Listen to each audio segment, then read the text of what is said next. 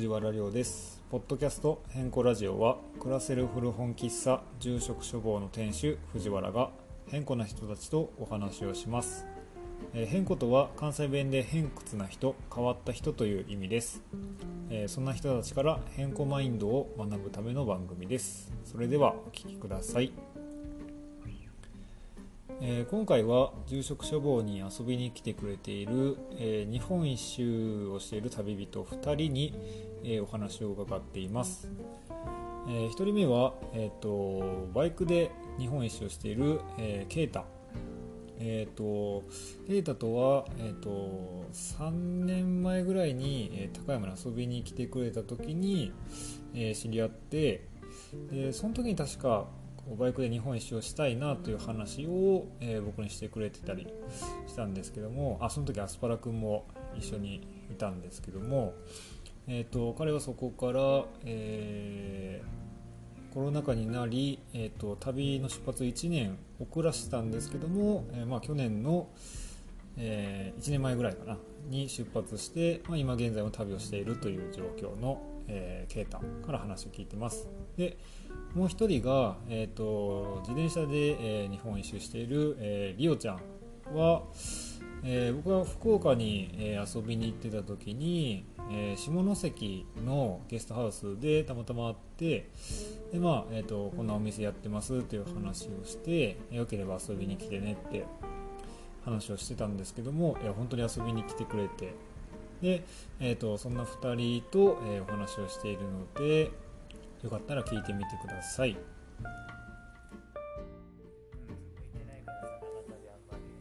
不安になっちゃうからすぐあお金のことが不安になるってこと貯めたりしていけないから僕あ貯めることができないからお金をなるほどね貯めてなん。か日本一周するって人僕マジですげえと思うからそうやねみん。ないくらぐらいあるん。だろう確かにだろうまあ人それぞれではあるかもしれない。多分まあ、だから旅のスタイルにもよるもんね、うん。あのまあ野宿とかうん。できひん人とかはそれだけ金かかるし。うだってそれだけでも一泊そういう人ってゲストハウスとか3000円とかとネ行くしね。カフェでしょ、うん。普通に。安いホテルでも3000円ぐらいですよ、うん。それかけ旅の日数やからね。1 1ヶ月やとして。一ヶ月で3も万円やからね。マジですよ3万じゃ9万か。9万だよ、うん。いやマジで無理だまあどれぐらいのペースで旅ができるかによってはそまあ、その日毎日3000円とか払って、もう行ける、人もおるしね、また移動手段ですね。まあ、例えば100万資金があったとして1日5000円使っていいっていううん。ルールとかあったらうん。うんまあ1日5000円ね。うん。あですあんまり旅できないか。うん。5000円でしょ。うん結構カツカツなるな。だって月で全部の。月で15万ってこと。月15か。結構しんどいよね。いやマジですごい。15でああでも12結構でも34ヶ月くらい。うん。いけるのかいける。いけるよね。うん私北海道行くってなった時全財産貯金も含めて2万しかなかった。それそれはおかしい。それはまたかなりもう。北海道に行ってから何とかすればいいと思ってたから全ての全財すごい産、ね。あっち行ったらなくなっちゃってすぐ八の宿だったからさ。あー。面白い。あ逆にその資金で八の宿によくたどり着けたっていう。あしかもそう。なんか北海道に入るまで八の宿知らなくてああそうなんや。北海道の富良野に行って初めて八の宿知って、教えてもらって行ったらたまたま運よくだったから。そこでアスパラ君という名前が。あそうだよ。そうや。アスパラと住職の名を授かった場所やからね。そうだよ。う俺行った時もうあれだったからねただの廃墟になってたからね。んああね。うんえ結局スタートしたのっていつなんやったっけ？去年の5月の16とか。あ去年なんや。そう。だからあじゃあもお住職の誕生日の次の日だ。ほんまやなう そうなんです515 515事件誕生日なるほど。あ本当だ。そうそうそう。515去年の5月16に出発してちょうど1年ぐらい経ったってことそう。か1年とちょっとやもんな。1年と1ヶ月ぐらいか。そうだねまあ多分旅旅の成分はそのうちのうんあういう半分行ってるか行ってないかとかだかななんて、うん。3ヶ月とかあの冬でバイトしたりとか、はいはいはいはい。あとはゲストハウスやらうんゲストハウスたよね。やらなんか本当いろんなサービス業やら、うん。なんか肉体労働にこはいはいはういはい。携わってきたから、うん。あれトマト農家の仕事とかってありそうやで。うち。ああトマト農家、うん。山山山倉さん山倉さん。山倉さん別にねすぐ入って。そうそう農家の仕事か。うん、うん、なんかでも山登るとか言ってなかった？あそう山も登る。うん。そう山登りは割と旅中に登ってハマり始めた感じかな、はいはいはいはい。でいつの間にか、うんなんか雪山でバイトしてたりとかして、ううん。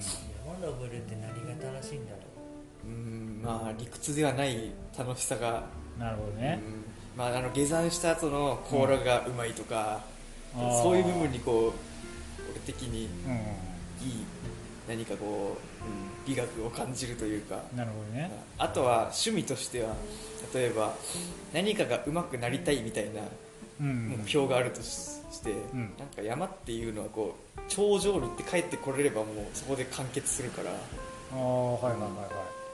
あそういうことか。一個一個のっていうか。う自己肯定感が爆上げするってこと？そうそうそうそうそう。それはある。ああなるほどね。あとまあ一人で登ってる時とかみんなで登ってる時も、うん。なんかこうやっぱ違うなんなんか楽しさではないものがああったりとかうん。するし。なんかわしもこの前その乗鞍、うあんの剣が剣が峰うん。で 3000m あれまあ結構簡単に登れるっていうかその 2000m ぐらいまで結構いいとこまで。で、そうそう。で1時間ぐらい片道歩いていけんねんけどまあそれでも結構しんどいっちゃしんどくて。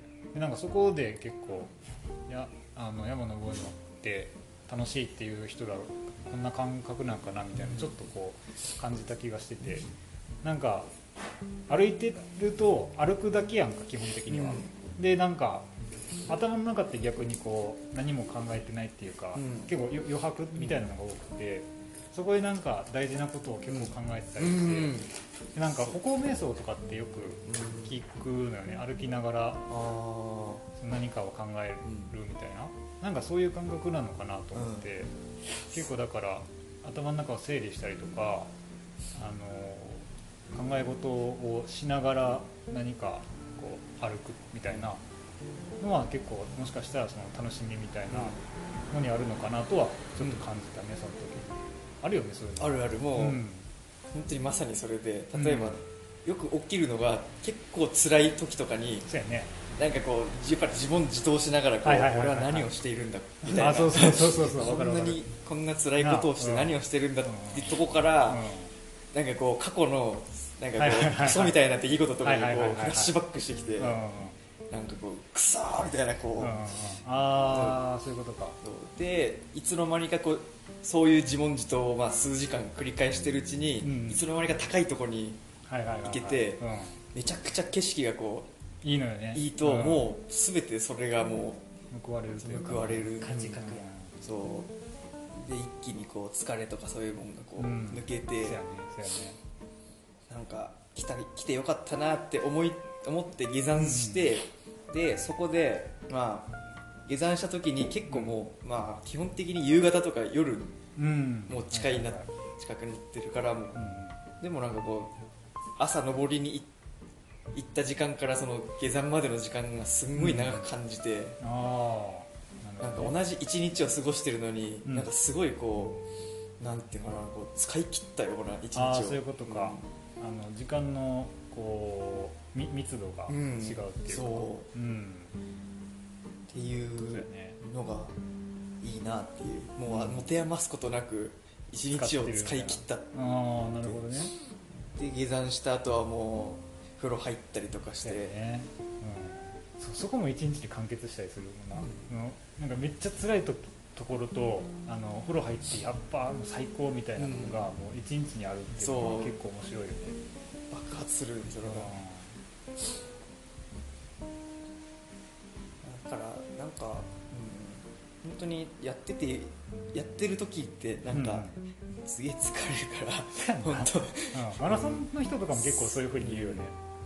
走り切ったどの方が大事っていうか走ってる時はやつらいだけだよみたいな。うん。聞くよね。それがまあそういう自問自答があるのが夏山登山のああなんか、はいはいはい。うん、いいところかなうん。とりあえず辛いっていう。辛さを楽しむ。え夏山と冬山って結構違う？冬山はマジでレベチ。レベルが違くてもううん。そういううん。なんかなん雑念もうんうん。ほぼ起きないぐらいのうん。もう圧倒的な景色がこえう広がるというか。ー、なるほどなるほど。夏山で辛いのってうん。なんか登りのうん。何にも景色のない森の中とかそういうところでだいぶもう精神がこう持ってかれるんだけど。えー、あそっか。俺それをやってないからな。もうすでに 2000m からあーもう始まってるから森林限界終わってるから。限界から。そうそう。なるほどね。確かに景色もねもう冬はそんな森ですらもう、うん。あの森の木とかうんあの葉っぱの成分が全部真っ白になってたりうん。うんして、あ樹樹氷みたいな。そう。全てが死んだ世界いやーしんどうなんだろうな。なんか生き生きてる気もする。あー面白いねもうその感覚は。もう本当に森の中歩ってても楽しいし綺麗だし、で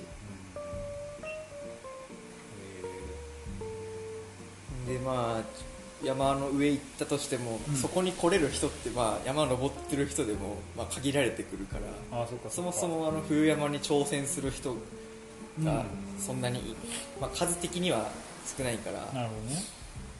で見れた景色とかえっていうのはやっぱりこう環境が、まあ、厳しいから余計に。マイナス20度とかになるような世界だから、ん。なんか厳しい環境ほどうん。なんかこのう綺麗。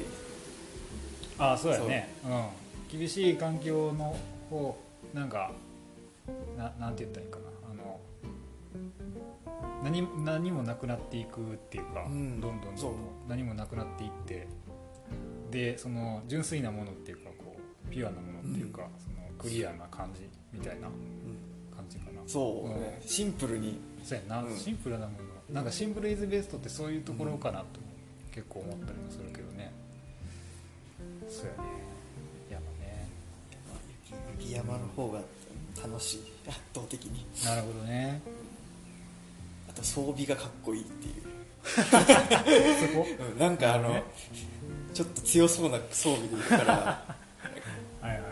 確かに確かに。ちょっとなんかこうやるこれから俺はすごいことをしに行くぞみたいな。謎の。謎の高揚感が。あとはそうなんか話したいテーマとしては、うん。さっき言ってたみたいなそのなな何のために旅をしてるかみたいなところとか、なんでそもそも旅に出たとか、うん。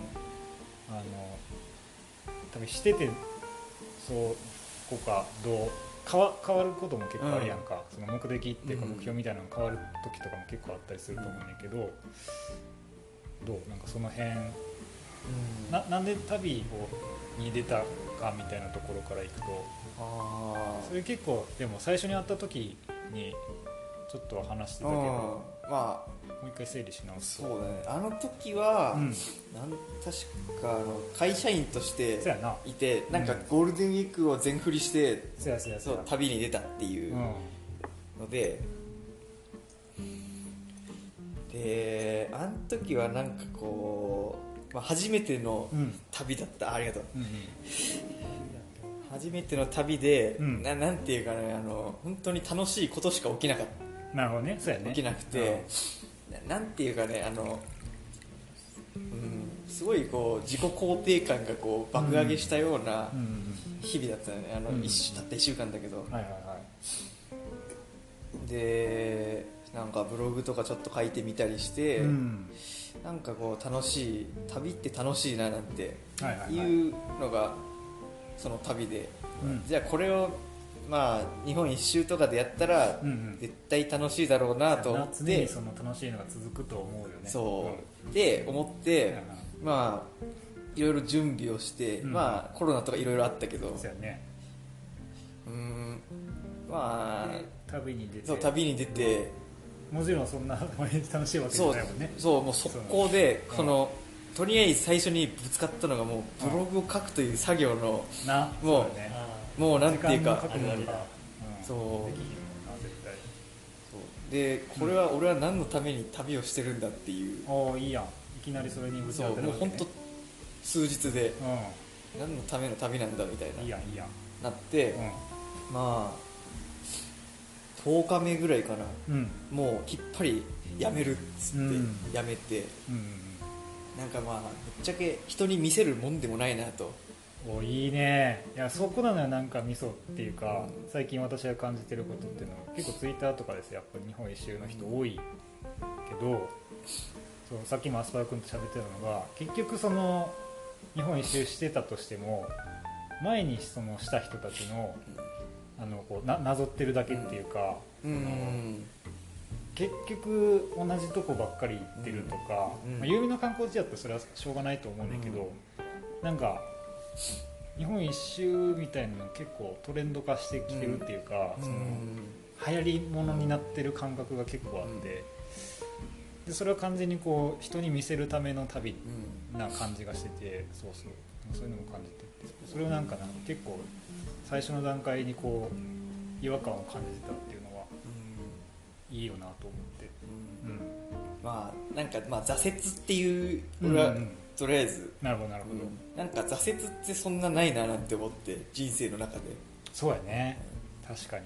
なんか本当大結構なこう旅の柱みたいなのにブログっていうものが存在してたから、ああはいはいはい。でもなんていうかこう、まあ、自分が旅行く前行くと行こうってした時があのうん。コロナの前だから、うんうん。本当にもうなんていうかなその年だったらもしかしたらコロナもなかったらうん。多分普通にブログをこう必死になってやって多分ただ普通のいわゆるトレンドになったこう旅みたいなのをしてたんじゃないかなってへ多分思うんだえけど。そっかそっか。で 1, 年間、うん。まあ、期間が空いそうやんそこでなんか結構いろんなものをこうん。う見てうん。でなんかこういかに自分がそのやろうとしていたうんなんかこう人に見せるような旅っていうのが、うんすごく滑稽に思えたのねなるほどなるほなんか見てくださいみたいな、どうん。っていうのってなんかちょっとううん。んおかしい、まあ、や結構みんなそういう旅をする人が多いから、ね。否定はできないそうなのよ。けど、うん。俺俺がやりたいことってうんこれじゃないうんなって思いつつ、でもやるって言っちゃった建前上、一応やってみたうん。でもそこも大事なのよ多分。とりあえずやってみて違ってこうこう方向修正をできるかできないかでかなり違ってて、うんてかそれの繰り返しやからさ、うん。結局いろんなことって。旅しながらさ方向修正の連続やんか,、そうんか逆にそれをこう体感するために旅をしてほしいなってうん結構思ったりする、そうだねで旅してるち、まあ、旅に出て、うん。まあなんか YouTube とか結構やってる人にめちゃくちゃ合う。合うんやな。うん。でまあそこうこういう、はいはい。まあ、あの旅人がこう集まった場でうん。例えばなんか夜な夜な夜な夜なこう酒を飲んだりとかはいはいはいそういういいね。時とかがあるのに、まあ、うん。そういうこう編集しなきゃみたいなものに追われてる人は、うん。じゃあ編集するんで僕はもう寝ますみたいな、はいはいはい。人とかやばいよね。もったいなさすぎる。なんかなと思って、むしろ旅で大事な時間ってそういうそこよね。なんかこうほんまにそう。たなんていうかなこううーんまあ変な言い方で言うと怠惰なんうんうん。怠惰な時間をいいねいいね。そうそうそう。なんか多分私がその蜂の宿で得たものって結構それな気がして。て そのじ人生っていうか人間として最低の生活を あそこでしてて、そのあれもうもちろん昼昼のねあの12時とか1時に起きる。前日遅いから、で昼の12時1時ぐらいに起きてうわーっつってで俺ちょっと釣り行ってくるわっつってあの 美瑛の川で釣りしてニジマス釣ってきてそしたら誰かがあのもう七輪用意してて「お焼くぞ」っつって焼いてで新しい旅人が来たらあのジンギスカンパーティーが始まって、でその後は徹夜麻雀。うん。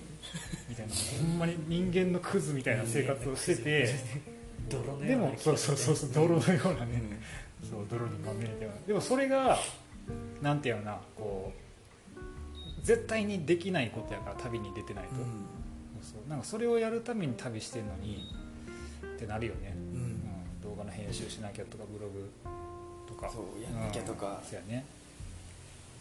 っていうのが。うん。まあでやめ、まあ、ブログやめてうん。そこで始めたのが、まあ、とりあえず日記を書こうと。自分は。はいはいはいはい。その方が、まあ、うん自分の中でも。そうやね。整理もつくし。そう。あとブログってそのその日のいい部分を抽出する作業をそっかそっか。ただ写真と一緒に書くだけ。うん。負の場所負のそう。そうなんか良くなかった部分であんまりこう、うん。ネットだから書けなかったり。だけどまあ自分の中にこう収めるだけなら、うん。どんなにこそうな。うもうクソみたいなことうん。を書き殴ってもうん。いいっていう,、いいのよねそれでなんか俺はもう満足したし、うん。逆にその方がこう一日のその書ける内容がもう密度が濃いし、うん確かに。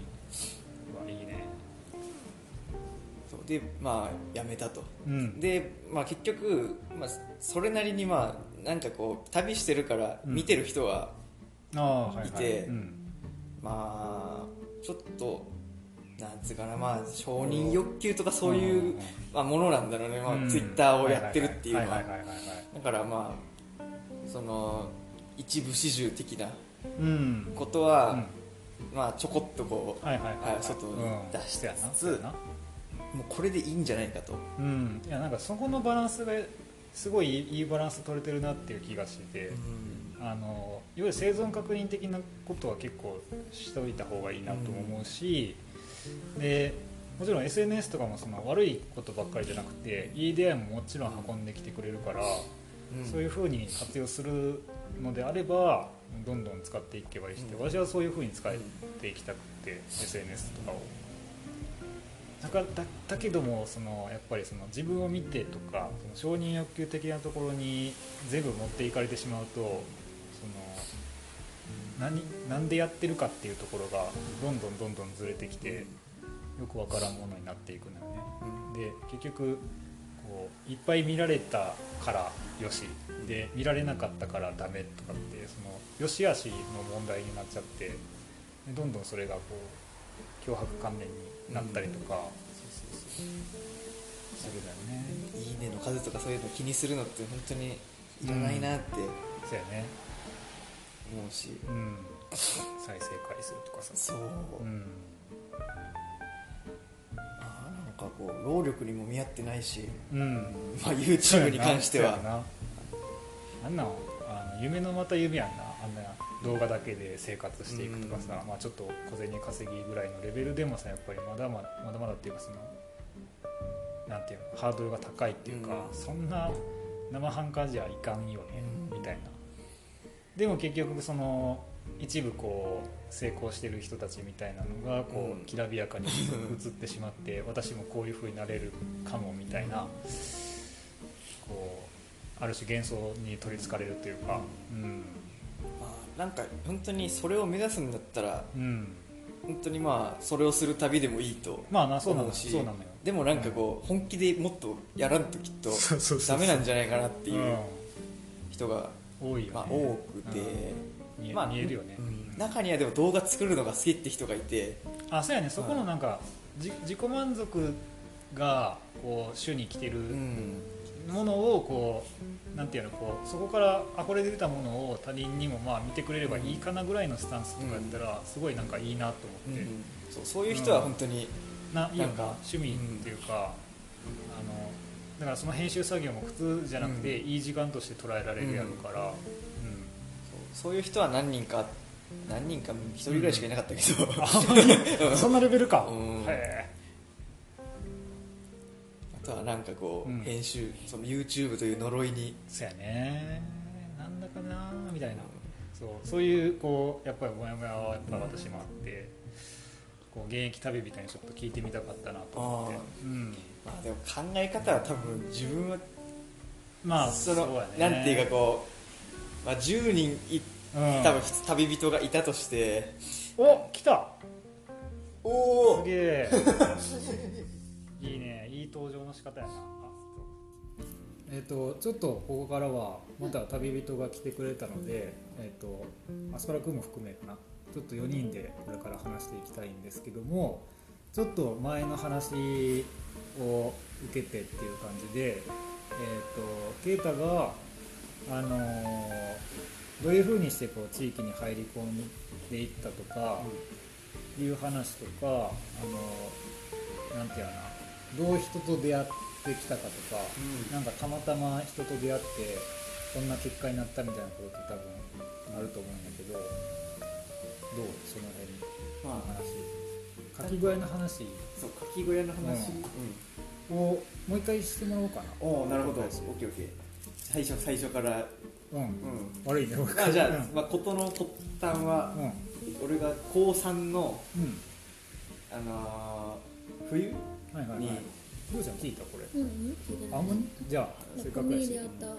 うん。なかなか話すことないからね、あそっか。うんそうそういう話とかって長いし、うん。そうやね。うんまあ、高3の冬にうん。その、まあ、気仙沼に行って、うん。そこで知り合ったその柿柿小屋っていうか柿加工業者と、うん。その柿、うん、と養牡蠣の養殖うん。をしてる、まあ、家族の,、まあそのお母さんって人に会って、うん。すごいこう笑顔とかがもうなんかこう印象的なうん元気のいい人だった、そのそれをこうずっとこう頭の中にあったから、じゃあ旅日本一周したらした時にまた会いに行こうって思って、まあそこの気仙沼に行って、まあ、他にも本当に会う人会いたいなと思う人は何人かいたんだけど、でまあで気仙沼に行っ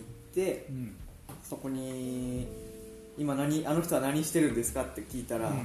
あのまあ、今は民宿をしてるとうん。うん言われて、あ民宿始めたんだうんっていう話になったらいや実はそのおおかお母さんの旦那さんと、うん。えーっとその娘うん。とその娘の旦那さんうん。が、あのーうーんと牡蠣をこう取りにうん。行ったっきり帰ってこなくなって、まあ、海難事故でうん。もう死んだってことにうん。なってそれでもうやめちゃってでこう町の人がみんなでこうなんかやれよってことでうん。その民宿を始めたうんところ。っていう話を聞いてうん。なんかもう俺は会っていいのかなってその人に。うん。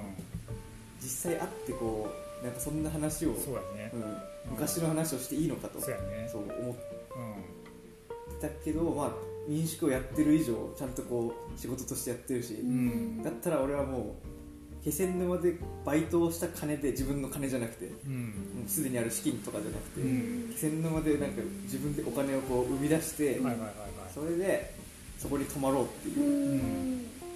でもなかなかそのバイトが見つからなくて、うん。知り合い気仙沼でできた知り合いとか、うん。でも。そしたらその知り合いがその民宿のかみさんのことを知ってて、うん。なんか直接連絡をしてくれたのね、うん。そしたらもう働いてけってことになって、うん。もうお金をまあ生成することはなかったけどはいはいはい。はいそこでちょっとこう力仕事やら、うん。いろいろ男手の仕事をやったりとかうん。やらせてもらったっていう。うん。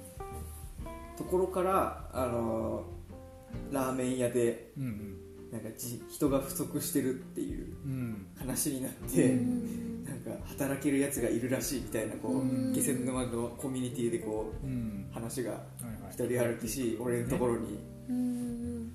回ってきてうん。とか。そこでまあ働いろいろその地域の人とかにうん。本当触れることができたりとか、で、まあ、ラーメン屋で働いたとかそういうのもうん。あってまかないとかでもらえる、うん。あのチャーシューとか、煮卵とかを餌に、あの そのすん泊まってたうん。や、うん。宿、うん。宿っていうかまあなんなんなんだろうなもう本当にボロボロボロの宿があって、風呂とかついてないから。え。でそこにおじいそこの家主にみんな会いになんか朝来るのね。はいはいはい。でそこで知り合った人に、ちょっと風呂入りに行っていいですか？みたいな。えー。でそんでそんな感じなんや。えそれをうん。いいよみたいな感じになったから、うん。まあそういうラーメン屋のもうん。らったやつとかを餌にこうああああなるほど、はいはいはい。交換していくわけね。なるほどなるほど。そそういうのしてるうちになんか、まあ朝もう目まる目まぐるしくいろんな人が来るからどんどん知り合いになっていって、ああなるほどね。おじいさんすごいですねそうそうおじいさんに。そうなんつうかそのおじいさんうん。もなんかすごくこうなんていうかなこううーん人格者というか、ああなるほどなるほど、うん。まあなんかあれやんなそういうこう地域におけるキーマンみたいな人にうん。どう出会えるかで、うん。その地域の印象がすごい変わるなと思ってて、うん。だからこう旅私が旅してる時はそういう人に会いたいなと思って結構やっぱりゲストハウスとかに泊まると、うん。そういうことになる確率が結構高いなと思ってて、そういう意味でゲストハウスは私よく泊まってないけど今度は私がそういう人になりたいなっていうか、高山におけるそのキーマン的な存在が私になると面白いなと思って、なんていうの？そういうふうにこう来てもらった旅人を、まあ、この2人みたいに、え2人みたいな人に私がどういうこうことができるかどういうことができるかっていうか何を与えてあげられるかみたいなのを結構考えたりするよね。だから仕事紹介してあげたりとか、私だったら直接その宿を提供するみたいなこともできるし、そうなんかそういう地域におけるこうなんていうの協協力者っていうか、あのそうキーマン的な存在に出会えるか出会えないかでそうその地域の印象が結構決まるよね。なんか旅してるとさどうしても通り過ぎてしまうだけの街とかってやっぱあるやんか、なんか心残りやんな。って思ったりする私は、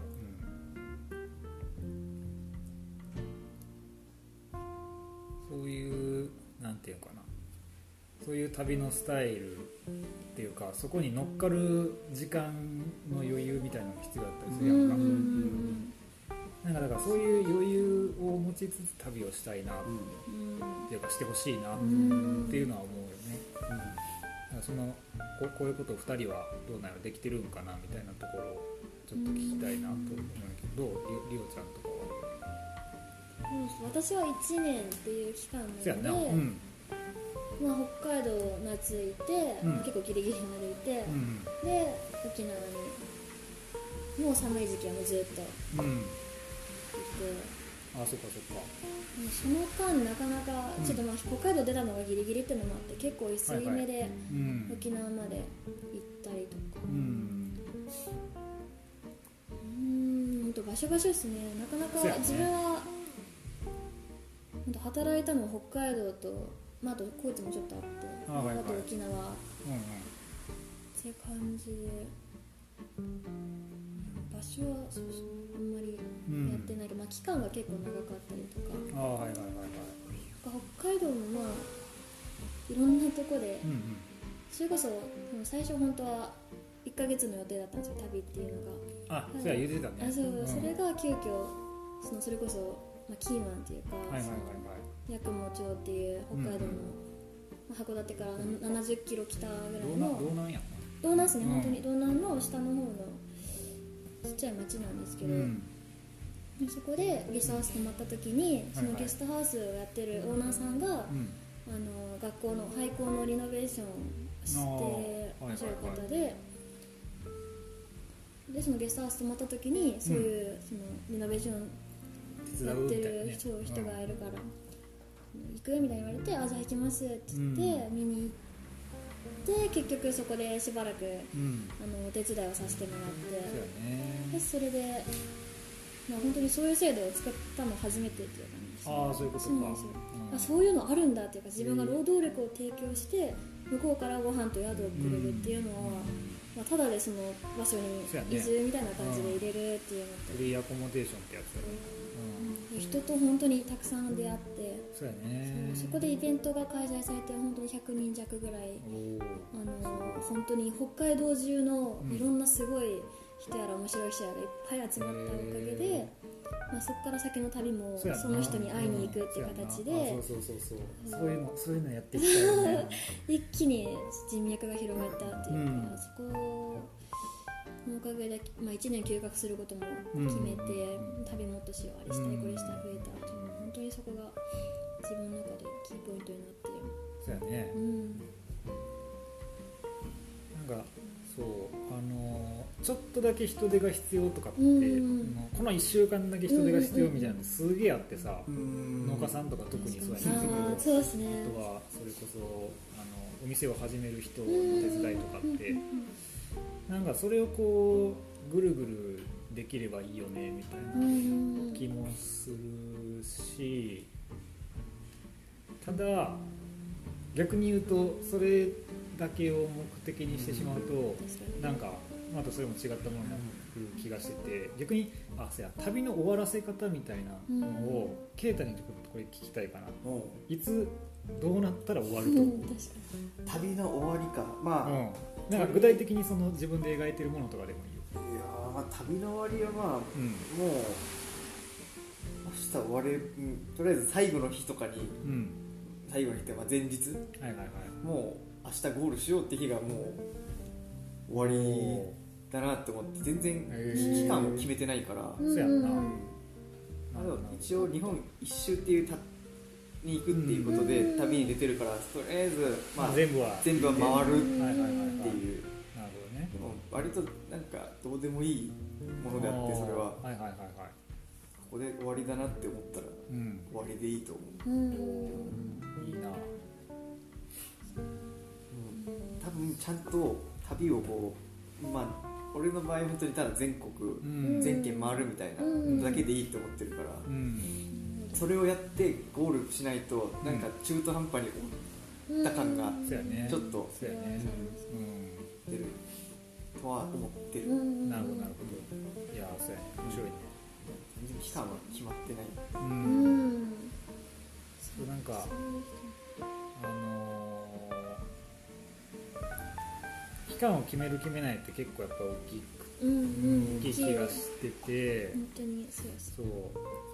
なでもな難しいな。なんかずっとさ放浪してる人とかでさなんか、うん。あのほんまにずっとこれしてていいのみたいな 人に出会う時あるやんかやっぱり、そうそうそうなんかそれに陥陥らないためにはどうしたらいいんやろうなみたいなのを結構考えたりするのよね。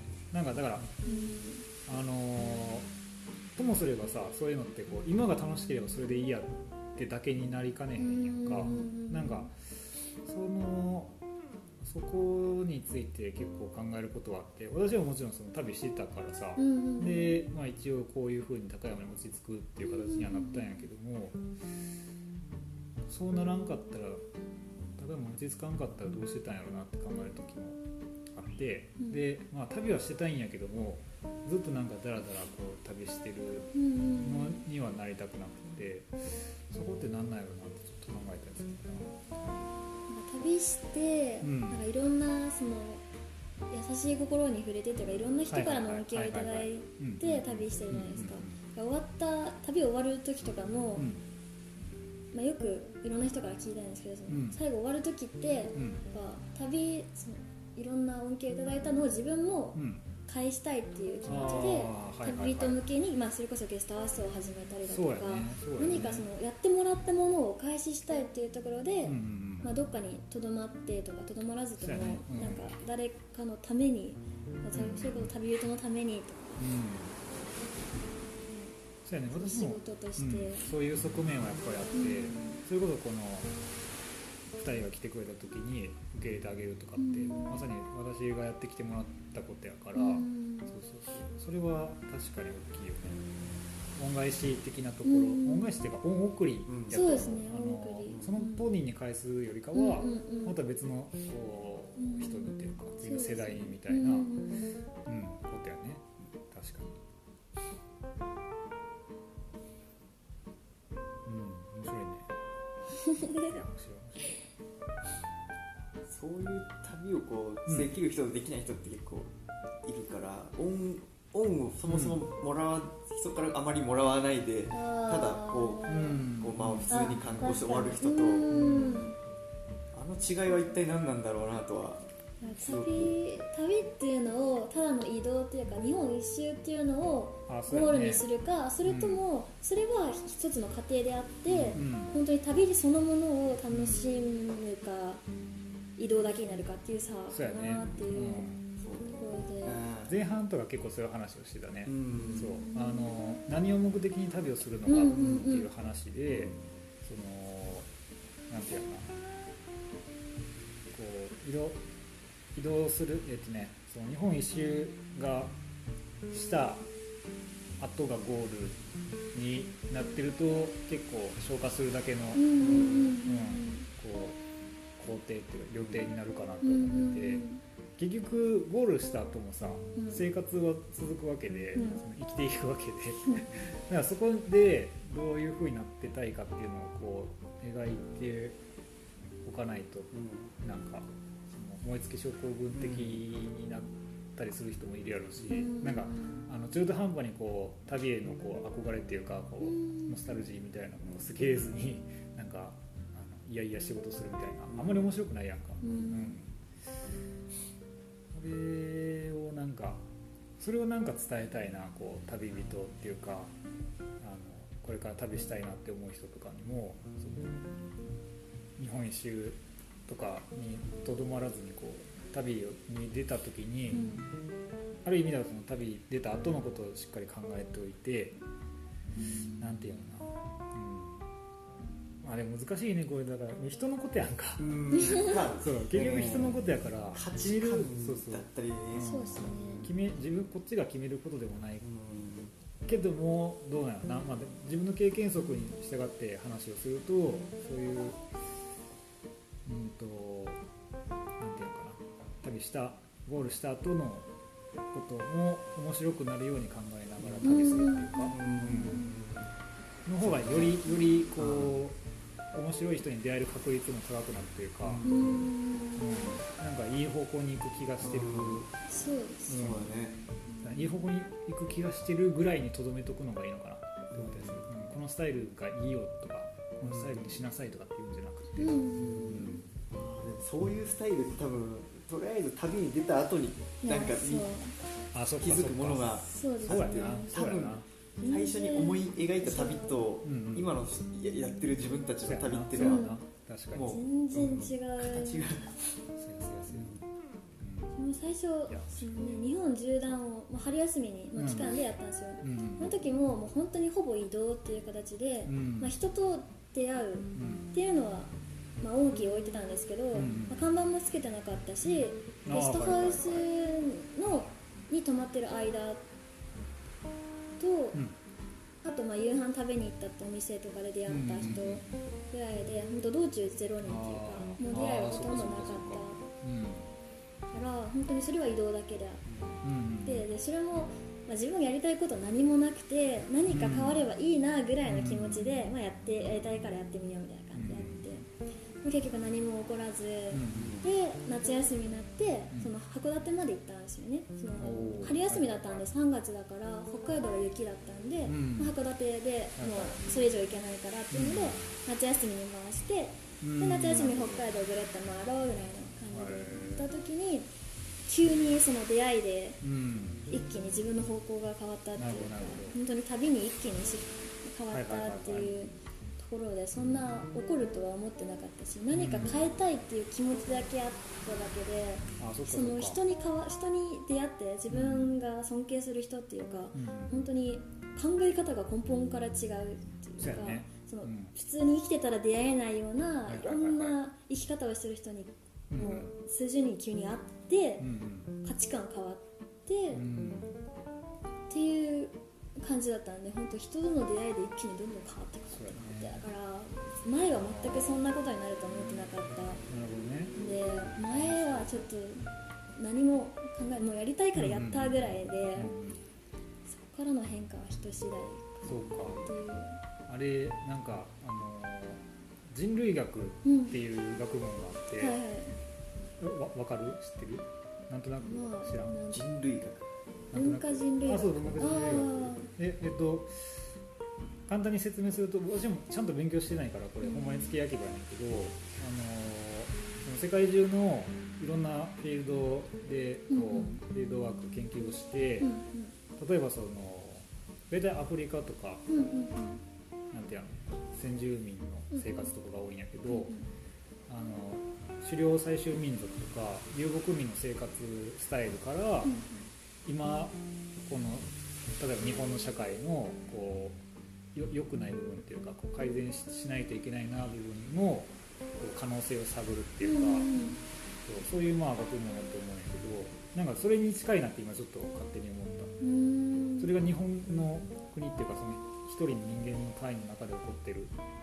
だから自分がこう何か考えたいなってか変えたいなっていう問題意識を持っててで全くその違う生活スタイルの人と出会うことによっていろいろこう変わっていくみたいな。なんかそう人類学っぽいなって勝手に聞いて思った。えそうそう。なんかよく世界に出てーうん。こう価値観を変えうん。に行くみたいな。まあなんかね。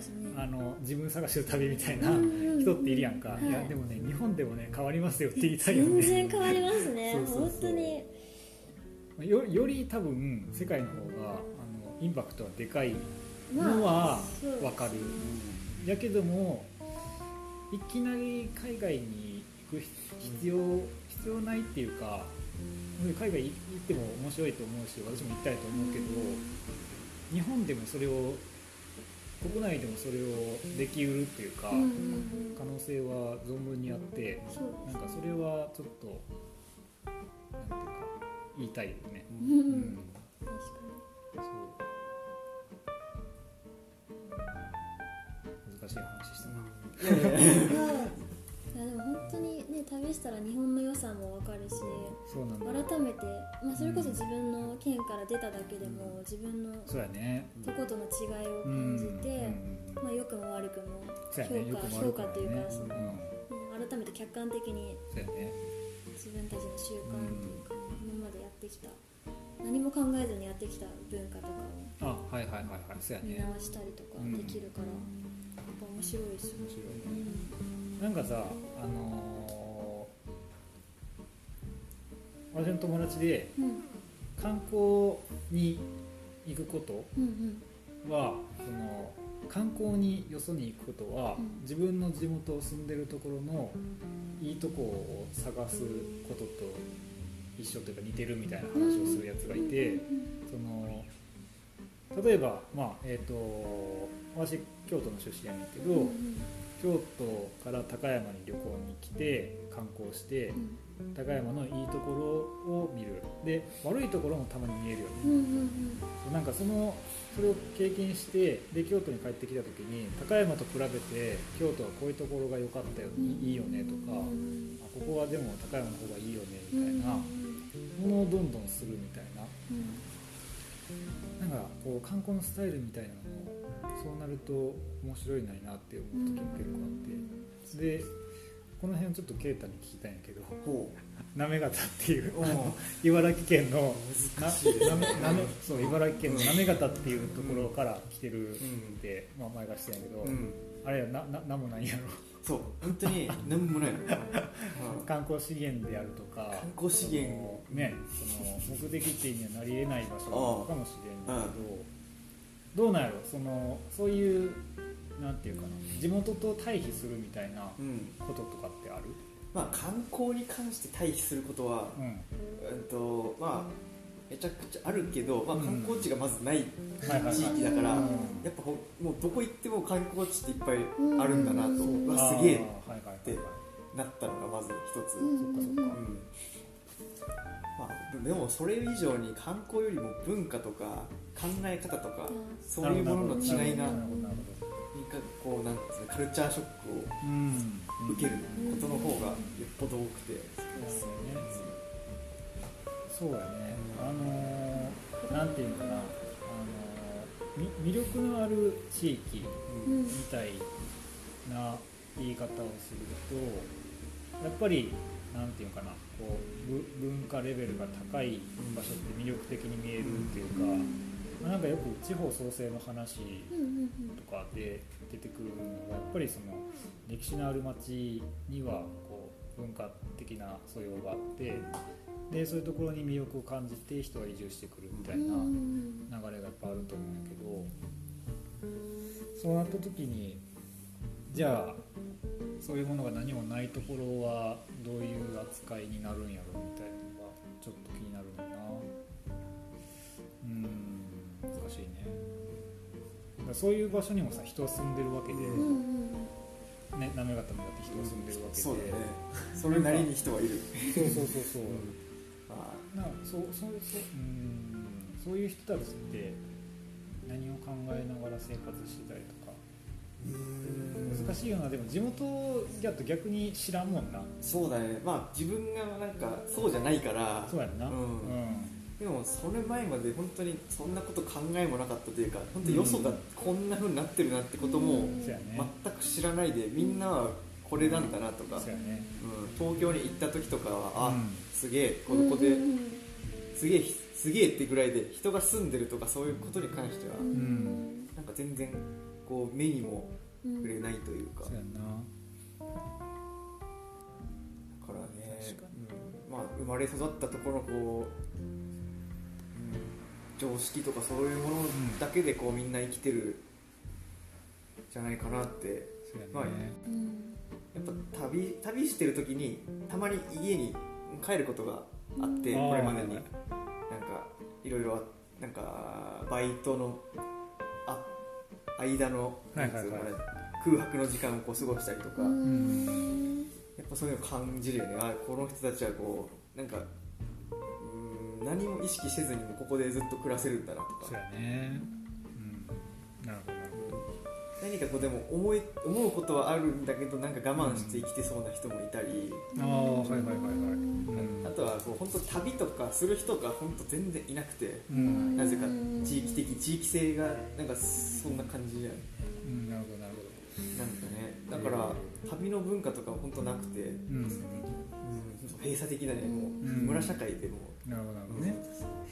まあ無職とかうん。例えばあ学校、無職だとか学校でうん。学校行ってて退退学とかうん。する人はもうやべえやつみたいなこう、そういうレッテルをこうまあ少なからず貼られるような生き方をしもう小さい頃からうん。して生きていくから、うん。なかなかと外に出ることってないんですよやね。だからはみ出した人に対するこうすごい冷たい視線みたいなは、そうですよね。うん少なからずあると思ってて、なるほど。いやー面白いな。ちょっとこれあの時間あれなんで一旦区切りにしてうん。またなんか喋れるといいなと思うんで一旦ここで締めようかな。これ私あのラジオ締める時にさあの「ありがとう聞いてくださってありがとうございました。合唱」って合唱するからみんなよかったら合唱してください。あそらくんも じゃあ、えー、と今回聞いてくださってありがとうございました。合唱。うん